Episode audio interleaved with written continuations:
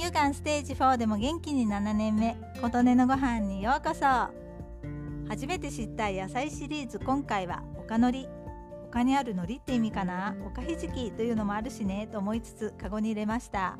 スーパーの一角にある自然菜園のタタラパン農園さんのもの時々買わせていただいています。ちなみに私は観光農法のお野菜もありがたくたくさんいただいています。どこで誰がおっしゃっていたのか忘れてしまいましたが農薬の毒を排出するには自然農の農産物を食べるといいというお話をされていて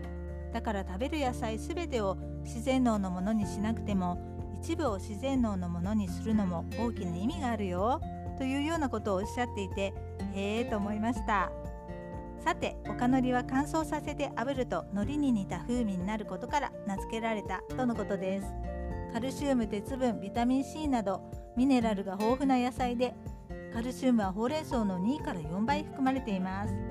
茹でると粘り気が出るのが特徴です。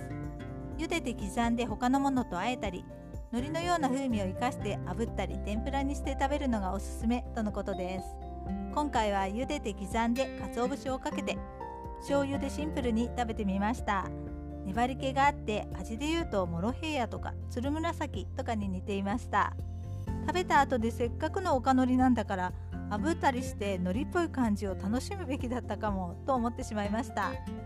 また見つけたら今度は炙るか天ぷらにして食べてみようと思っています。ということで今回は初めての野菜おかのりの話でした。